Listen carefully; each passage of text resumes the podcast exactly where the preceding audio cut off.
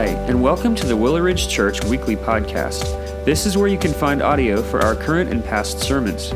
We hope that you enjoy this week's installment, and be sure to check back next week to hear the latest message. Thanks for listening.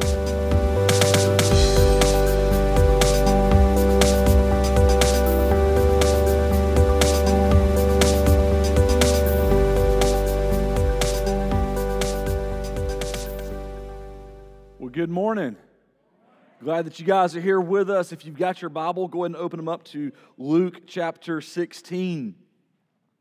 As you turn there, I know uh, typically how, how we and, and a lot of churches really do things is uh, uh, you kind of give the, the previous week's message and then you move to the next message and you move to the next message. Well, I want to I want to bring back real quick a, an application from last week's message that isn't going to just be for last week, but I want us to continually have this conversation and set it on our minds and, and create a, a vocabulary that, that we are accustomed to here at Willow Ridge Church and, and ask you the question who is your one?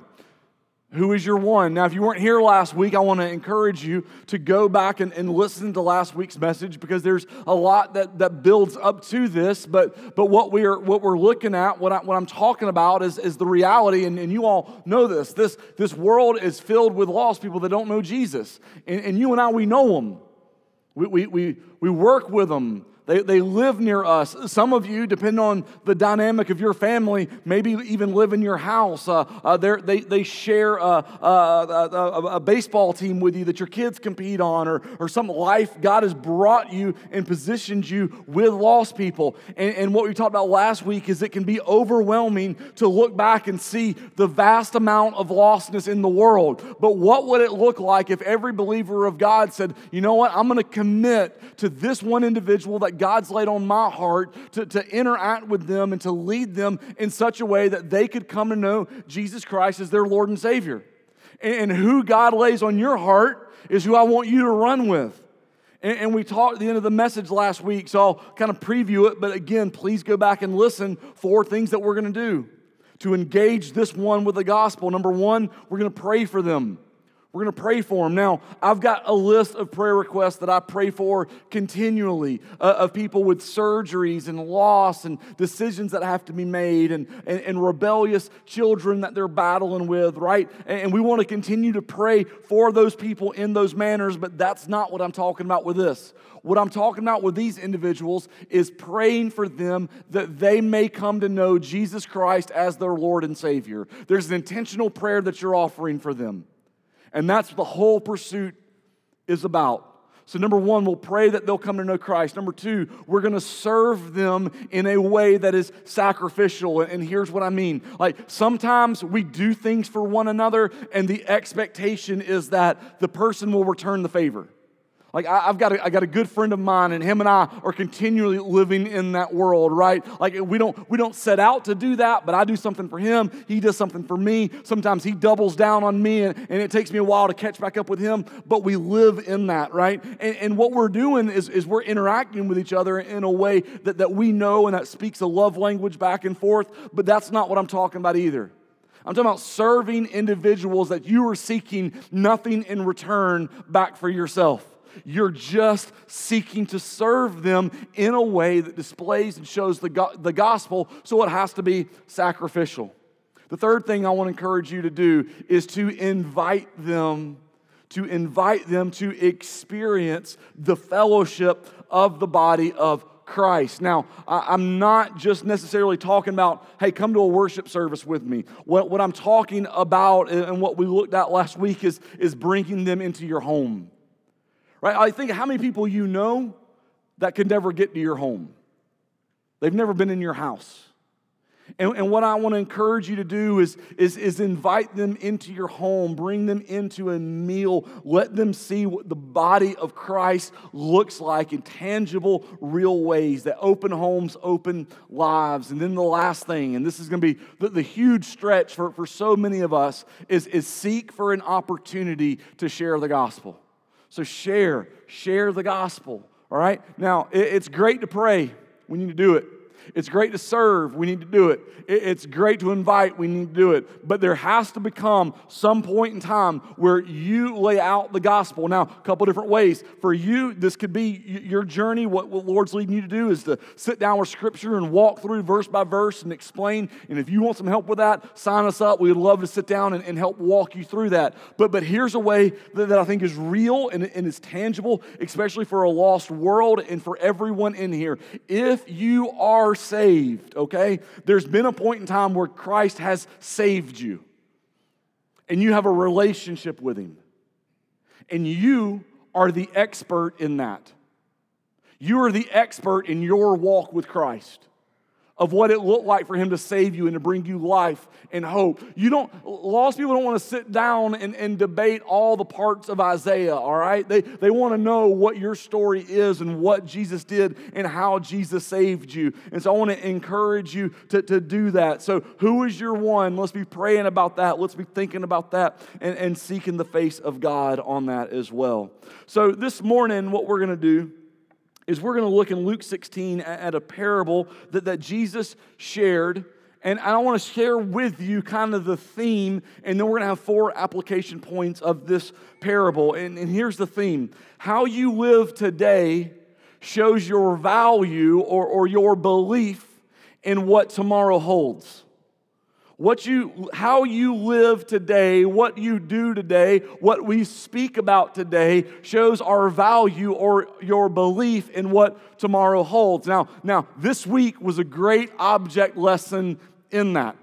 All right, so Monday, uh, Aaron had been searching online or on Facebook Marketplace for a long time for, for us to get a, a new old refrigerator right? So we're those people, we got a refrigerator in, in, in, the garage, right? It's where you, you put the leftovers, it's, it's where we can load it up with Gatorades and, and waters when you're out there working in the yard, and it's what we've got. We, we will maximize the freezer, and we've got one right now, and, and it's starting to not act right. And so my wife, she's been looking for, for months, all through COVID, of, of trying to find us a new refrigerator for the garage. And she found one on the other side of Aiken.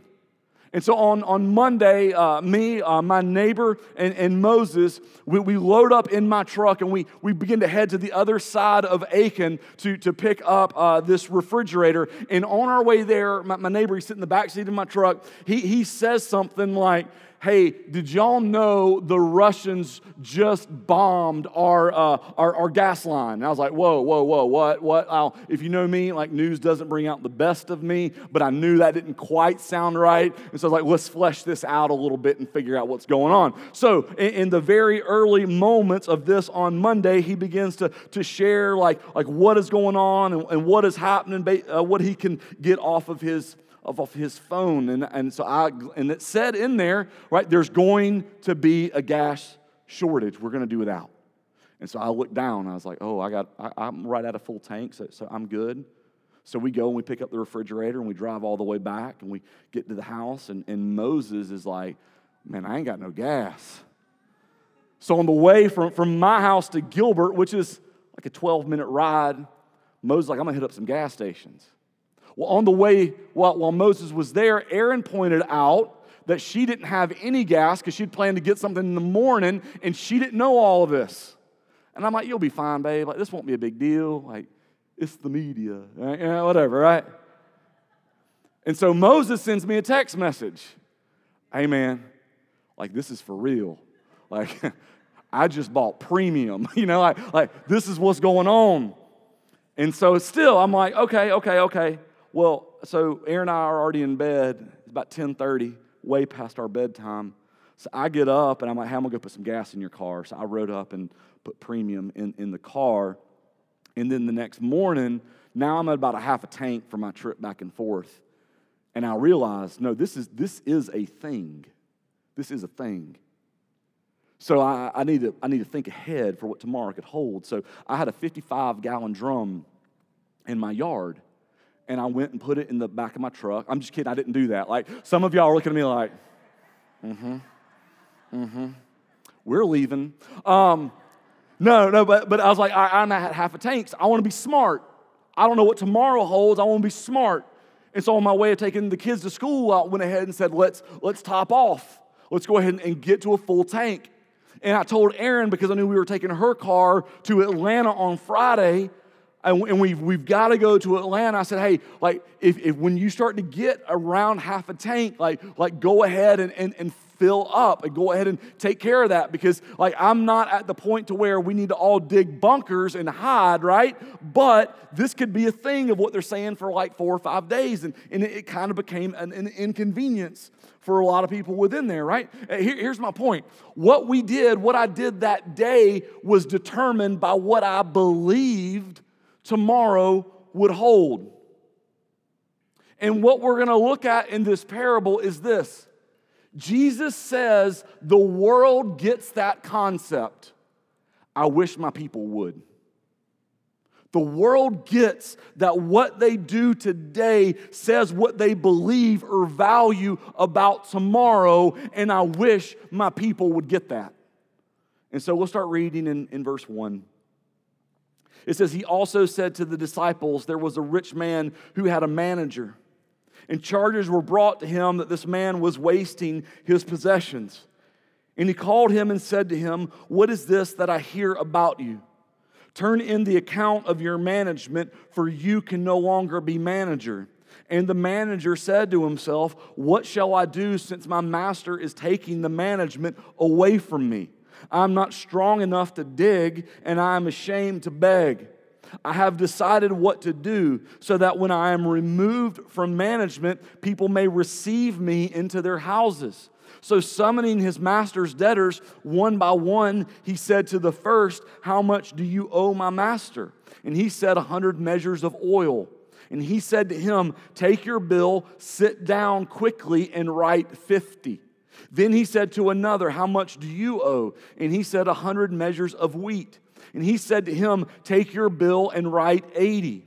And the master commended the dishonest manager for his shrewdness. And now Jesus transitions out of the parable. For the sons of this world are more shrewd in dealing with their own generation than the sons of light. And I tell you, make friends for yourself by means of unrighteous wealth, so that when it fails, they may receive you into the eternal dwellings. One who is faithful in a very little is also faithful in much. And one who is dishonest in a very little is also dishonest in much then if you have not been faithful in the unrighteous wealth, who will entrust you the true riches? And if you have not been faithful in that which is another's, who will give you that which is your own? No servant can serve two masters, for he will, will, will hate the one and love the other, or he will be devoted to the one and despise the other. You cannot serve God and money. Verse 14 The Pharisees, who were lovers of money, heard all these things and they ridiculed him. So here's what I want us to, to first like go ahead and address. This is a very, very difficult parable. Sometimes Jesus lays some things out in parable. We looked at these like the lost coin, like, like there's some there's some things we can draw out from that, but like we get it. When lost is found, we celebrate. This we read it like, what? Jesus is, is not, if, if we're careful, it can be that Jesus is, is giving us sinful advice. Rip people off this is what you're to do, and that's not what he is saying. So let me let me explain what is going on in this parable that'll help us understand our, our application points for this. So there's this rich man who finds out that his manager is wasting his possessions, so he decides he's going to fire him, right? You're not a good manager. You're not doing what I expect from you to do with what I've entrusted you with. So he summons him and says, Go get all your files, go get the accounts, go get the paperwork because you're going to be uh, terminated. Now, this guy, who's, who's he's real sharp and he's smart, and he evaluates himself, and here is the conclusion that he comes to. Jesus' own words. He says, I'm not real strong and I'm not built for manual labor so that's out. He's about to lose his management job. No one's gonna hire him. He's not getting good references. And he goes, Man, I've been living in this blue collar world, I, I mean, white collar world to jump into blue collar and have to work and use my strength. Like, that's not me. I'm out. Then he says, And, like, let's just be honest, I'm not gonna beg. That's, that's beneath me. I'm not going to do that. So that's out. So, what do I do? And he says, Well, I'm going to dig into what I know and how I know I can manipulate things and move things around and bend the rules because I'm not fired yet and I have the accounts. So he grabs these accounts and he goes to two debts that are owed. The first guy owes 100 measures of oil, is what scripture tells us. And so that's the amount of oil that you could get from 150 filled olive trees. This would be the amount of oil that would come from them. So this is what he's owed. I don't know if you've bought olive oil, it ain't cheap, right? This is about two to three years' salary. And he goes to this guy and says, This is what you owe my master. Here's what I'm gonna do. You pay it right now, I'm gonna cut it in half. Take it and pay it. And so he does. Another guy, he owes 100 measures of wheat. That's roughly 100 acres of wheat, which would be 10 years' salary. And I don't know the difference in the numbers or if that's important, but he cuts that one by 20%. And he says, You pay that and we'll take care of this because I still got the books. And the guy's like, All right. And he pays it. And so, why would he do this? He's not keeping the money back for himself.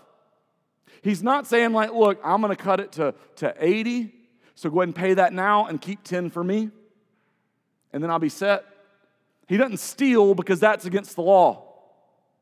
But he's been entrusted with the books.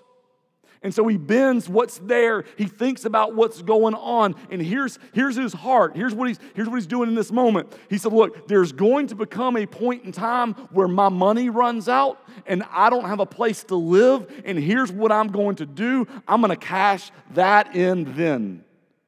So I'm going to think a year from now, when there's no food on my table, when there's no roof over my head, I'm gonna go to that guy and say, hey, remember when you owed 10 years' wages and I cut two of that off from you?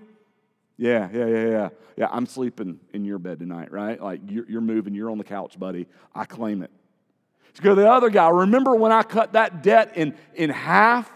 Yeah, yeah, yeah, yeah. You're feeding me for a while, right? This is, this is what I'm doing. Now, the master when he gets the records, he goes and he looks and he's like, I see what you did. Yep, yep. Mm, you got me there. Good one. Good one. Right? But when the master looks at what's done and he notices that he bent what was there in order to benefit him because he knows what is tomorrow holds. It says the master commended the dishonest manager for his shrewdness. And then Jesus says, For the sons of this world are more shrewd in dealing with their own generation than the sons of light. So, so Jesus is not telling you if you find out you're going to be laid off to go and, and bend the rules. But here's what Jesus is saying about the sons of light, you and I, that we should live today make our decisions today based off of the value of what we know tomorrow, or even more important, what we're going to press into eternity will hold. That that should affect our right now. You see, this isn't about gas. This isn't about food. This is about eternity and giving an account to God of what you and I have been given. And so the first thing, the first application that I want us to have is this is live knowing. Live knowing. Live every day knowing that you and I will give an account. All right? Now, it is saved by grace through faith in Christ alone. Like, that's the means of salvation. We're going to sing a song at the end of the service that just lays that out for us about what God does because of who God is and how you and I, we live in the beauty of the benefit of that. All right? So, so, so know this. But Scripture is also very clear that all of us, all of the world is going to give an account. Paul writes in, in Romans 14 12, so then each of us will give an account of himself to God. Right? Each of us. Paul's talking to the church, including himself into that. Each of us will give an account of himself to God. Ecclesiastes 12 14, for God will bring every deed into judgment with every secret thing, whether good or evil. Paul writes again, 2 Corinthians 5 10, for we must all appear before the judgment seat of Christ, so that each one may receive what is due for what he has done in the body, whether good or evil. And so, what Jesus is driving home at in this parable is that the world lives their life in preparation for what the future will hold. Why won't my people get this? And here's the weird part for you and I we understand this and we apply this in earthly measures all the time. Retirement account, that's not bad. That's good. Set things up because there's going to become a point in time where your body and your mind can't do what it's doing right now. And you need to make sure that you set things ahead because of what tomorrow will hold. A bus could hit me today and wipe me out, and that retirement account isn't going to change anything for me. But at that point, when my mind's not as sharp as it used to, and I can't stand here as long as I used to, which some of you be like, well, that's kind of a good thing, right? But we can't do these things, and your back can't take what you've been doing. You know what's going to happen? You're going to have prepared for the future of the investment of what's there. And Jesus says, I wish the children of the world, they get that. Our church has embraced that. But when it comes to light and matters of the light, we don't always get that. But God's word's really clear. Everything, yep, everything you and I got to give an account for, for all of it. So, what does that mean for us within the dynamic of, of this parable? I don't think this is an all encompassing, but Jesus gives us some different things for us to look at if we're going to live in a future mindset. Number one is, is, is live generously, right? Live knowing, but, but also live generously. Luke 16 9 at the end of this, Jesus says, And I tell you, make friends for yourselves by means of unrighteous wealth, so that when it fails, they may receive you into the eternal dwelling. So, what in the world is Jesus talking about here? All right. Uh, he says, make friends for yourself by means of unrighteous wealth. Okay. Jesus is not talking about like shady living and money. Jesus isn't saying, like, well, go make friends from the money that you've ripped off from people. That's not unrighteous wealth. Here's what unrighteous wealth is anything that burns up, anything anything of this world, it's, it, it, it's material, it, it's gonna, it's gonna burn up. It, it's not God, it's, it's not eternal. And so, what Jesus says is, all this is gonna burn up anyways. So, take what you have, take what you've been entrusted with, and use it in such a way that it draws people to you that it draws people into who you are and into what you know. Make friends for yourself by means of unrighteous wealth so that when it fails, when it's gone, when it burns up, when you're in a box, right?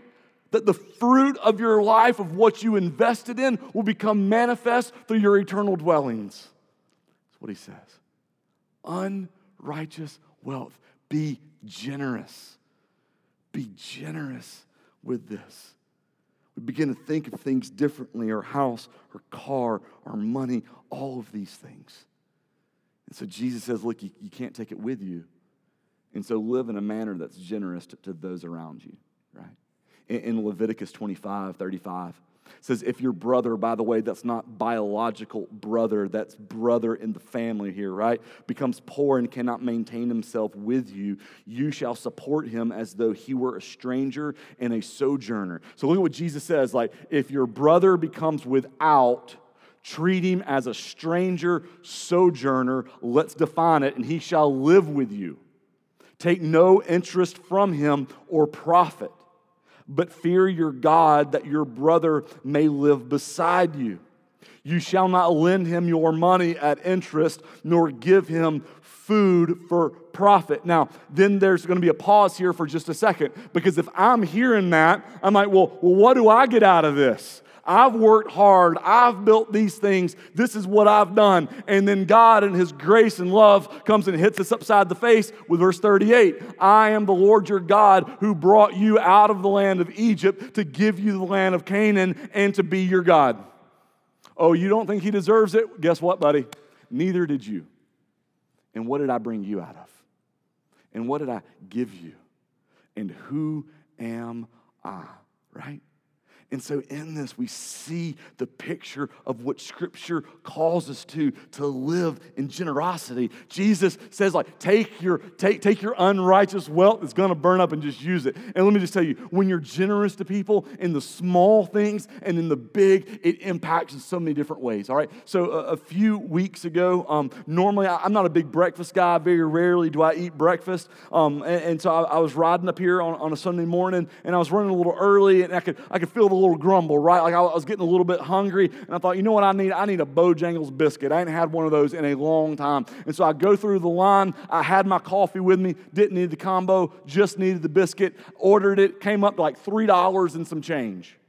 Right? Now, now, now, this isn't bragging, this is just blessing, like $3 and change. I didn't think twice about it. I'm not going to miss my mortgage because of this biscuit, right? So I pull up, I pull up to the window, and the lady hands me the bag before I can hand her my, my debit card. And so I got to pay. And she said, well, well, no, the car in front of you just paid for your food. That didn't change my retirement account. I didn't call the kids and say, hey, somebody just bought my biscuit, we can go to Disney now, right? That didn't happen. But from that moment, weeks ago until now, what it has sparked within my heart of God drawing me closer is revealing the sin of where I'm stingy and walking me down a path of generosity because of a biscuit. Because of a biscuit. You know, what would it look like if the people of God stopped displaying ourselves as the misers and started living in the generosity? In the generosity. I want to challenge you with something this week. You've all, we've all got our like routines of life, right? We Got our things that we do, our rewards that we give ourselves. So on Friday, you, you swing by Starbucks and you get the really expensive extra large drink right on your way home, right? On Tuesdays, you always go out for dinner together so that you don't have to worry about a meal that day and you can just go and just go out to dinner. What would it look like this week? Just this week. If you took that encounter of what you would do and used it as an opportunity to bless someone and be generous instead. I, here's what I thought about those people in that car, they had no clue who I was.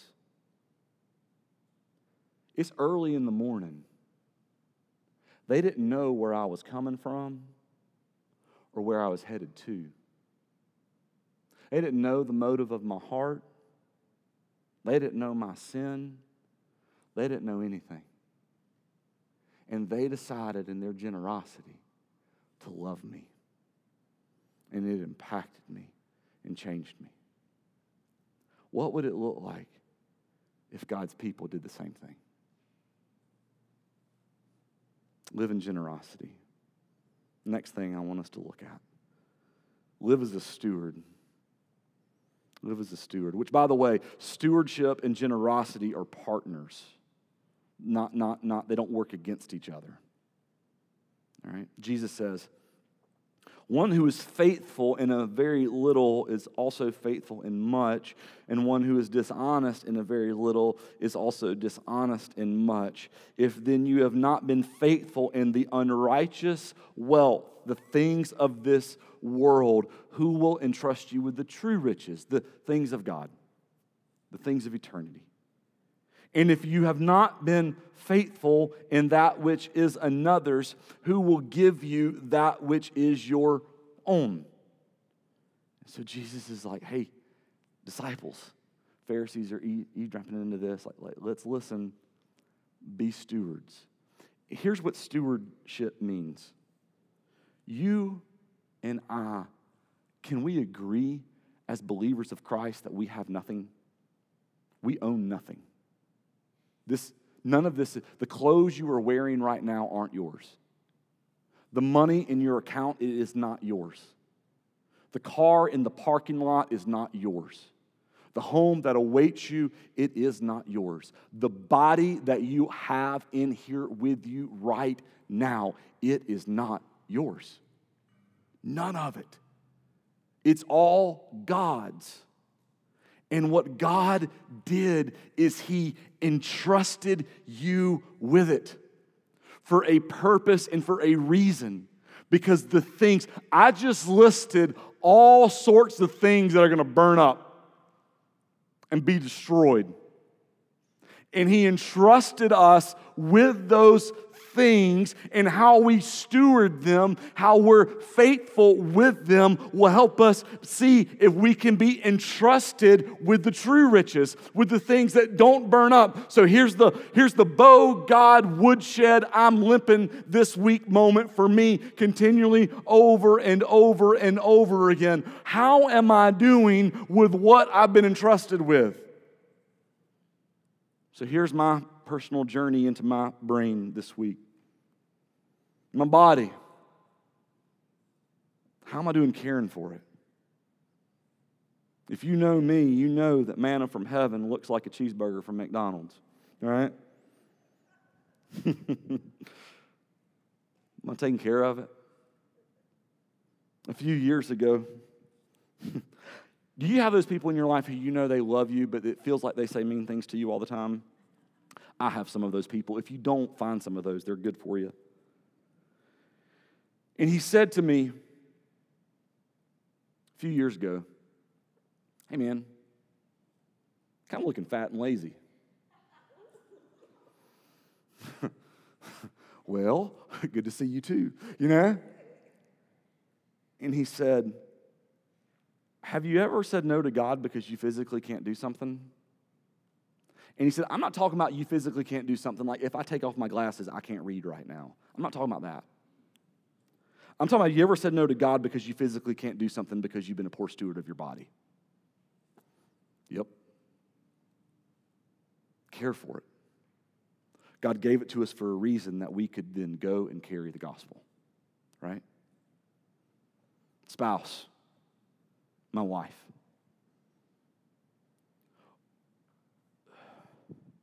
It sounds weird and, and, and maybe sexist to say that I'm, i need to steward my wife. But if you're married in here, you need to be stewarding your spouse. And men, I won't, won't kind of pick on you because I understand us, right? I'm going to stand before the Lord one day and give an account for how I lead and love her. That's what it means to steward. I don't control her. She's not mine. She's God's. But I've been trusted with her heart. I've been entrusted with her mind. I've been entrusted with her spirit to lead it and to love it well. And I'll have to give an account for how I've done that. For my kids,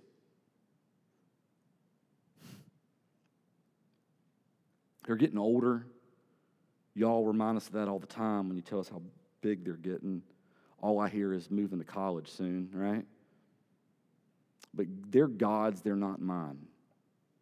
But He's entrusted them to me to raise them in the ways of the Lord, to lead them on the path of the gospel, to impart God's truth into who they are. And then here's the hard thing to release them to go do it. And I'm going to have to stand before the Lord and give an account. We can keep going the house, the cars, the cash, the food. How are we using them for the glory of God? I want to give you this illustration. I'm not a car guy, I've never been a car guy. Like all of my cars, trucks that I've ever had, I just, I just kind of use them to serve a purpose. And if you get in my car, it's not necessarily always the cleanest. There's probably dog hair in the back seat. There's definitely going to be some McDonald's french fries that you find kind of hidden. There's going to be stains where things were spilled. That's just me. And some of you are cringing at that, right? Because you're car people. I know a guy one time, and that a good friend of mine, and he's a he's a car guy. And he worked hard and finally saved up enough money and he bought himself a sports car. And every Friday, he had every Friday off from work, and he would go out into his yard and, and he would wash that car. And, and when the car was washed and, and dried, he would go inside and get Q tips and would go through the inside and the outside of that sports car, detailing it. And if you got in his car, your shoes better be cleaned. And if you want to be drop kicked out of it, like bring food or drinks into there, right? Like this is how serious this guy would be. So just imagine you've got him, you've got me. Hey, JJ, can I borrow your Mustang? Yeah, sure, Bo. And then I get it. And I take it down dirt roads because that's what I like to do. And I go by McDonald's because I'm having a weak moment and I leave the, the wetness from the cup, right? I know what I'm talking about, right? In the cup holder, and there's crumbs all over the place, and there's dirt off my shoes, and all of those things are there. And I bring it back to his house, and I toss him the keys, and it's covered with insects all over it, and said, Hey, I appreciate it, man. Can I borrow it again on next Friday? What do you think he's gonna say? No. Why?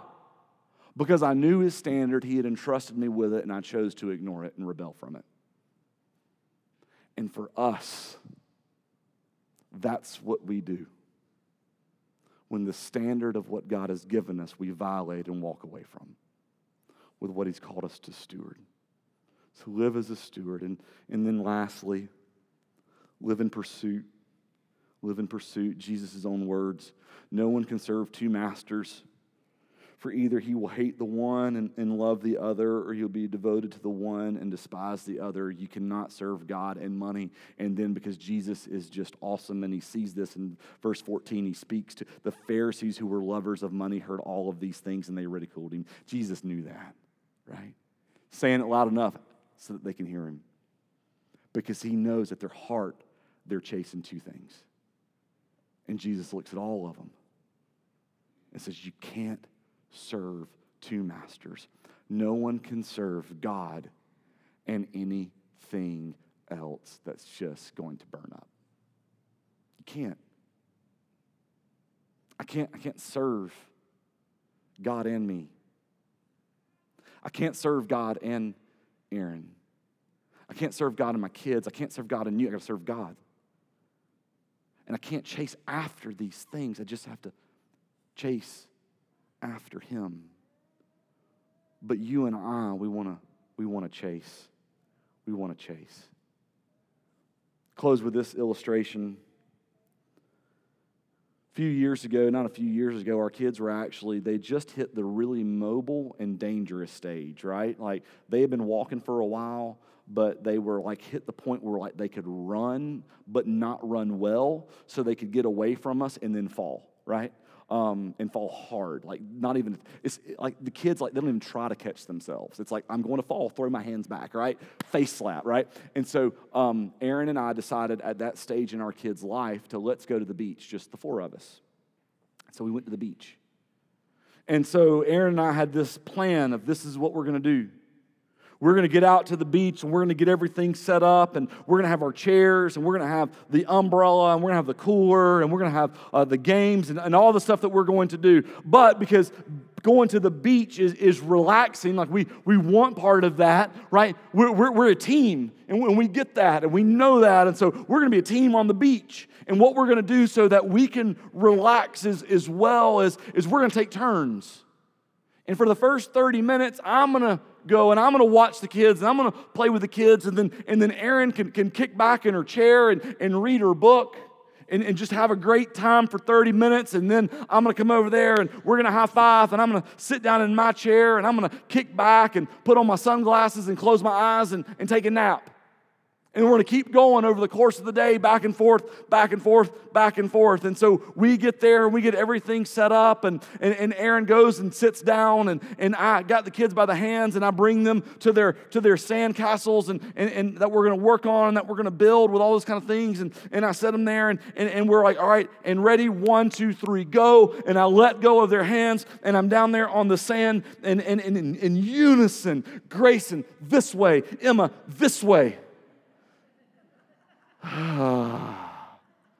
and so you run after one, and the other one falls, and then that one cries, and then that one cries, and then all of a sudden we're, I don't know, it seemed like an eternity, but we're 30 seconds into this day. we're wondering, why don't we take grandparents, right? And Erin comes out of her chair and she says, Well, this is going to be a relaxing week, isn't it? And I said, Yep. And she says, I got Grayson you got Emma. And then we did the dance of kids for a week at the beach. She chased, and I chased. Why? Because we knew, we knew that one person couldn't chase two things. But we don't get that. We don't get that. I don't know what you're chasing. I know what I chase we got to stop. Because one day we'll give an account for all that we've said, for all that we've done, both righteous and unrighteous. And Jesus says, you can only serve one. He says it where the disciples can hear and where the Pharisees can hear. Who's it going to be? Let's pray.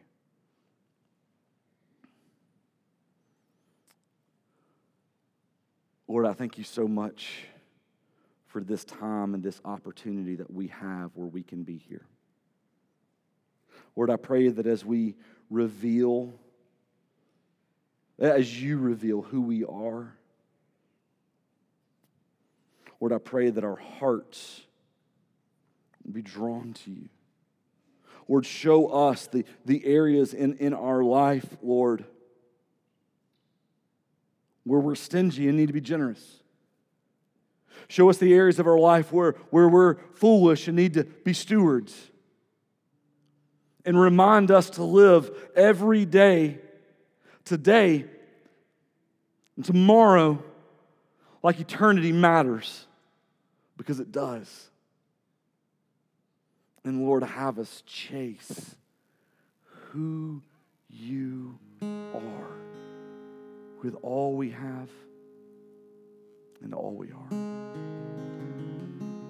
And Jesus will praise you for it. And it's in your name we pray. Amen. Amen. Here's the challenge. You got the who's your one? It's just a biscuit for me.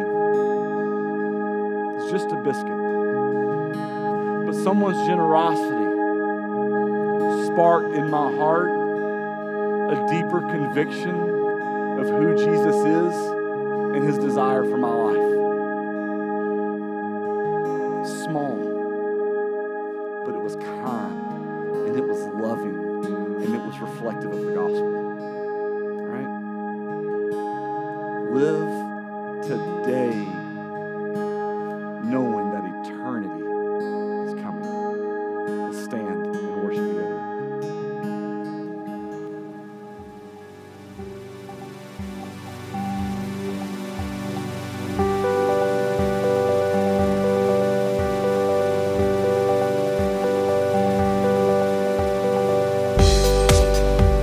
Thanks again for listening to the Willow Ridge Church Weekly Podcast. We hope that you enjoyed listening to this week's message. If you'd like to learn more about who we are or explore additional resources, visit us online at www.willowridgechurch.com or by searching for Willow Ridge Church on Facebook and Instagram.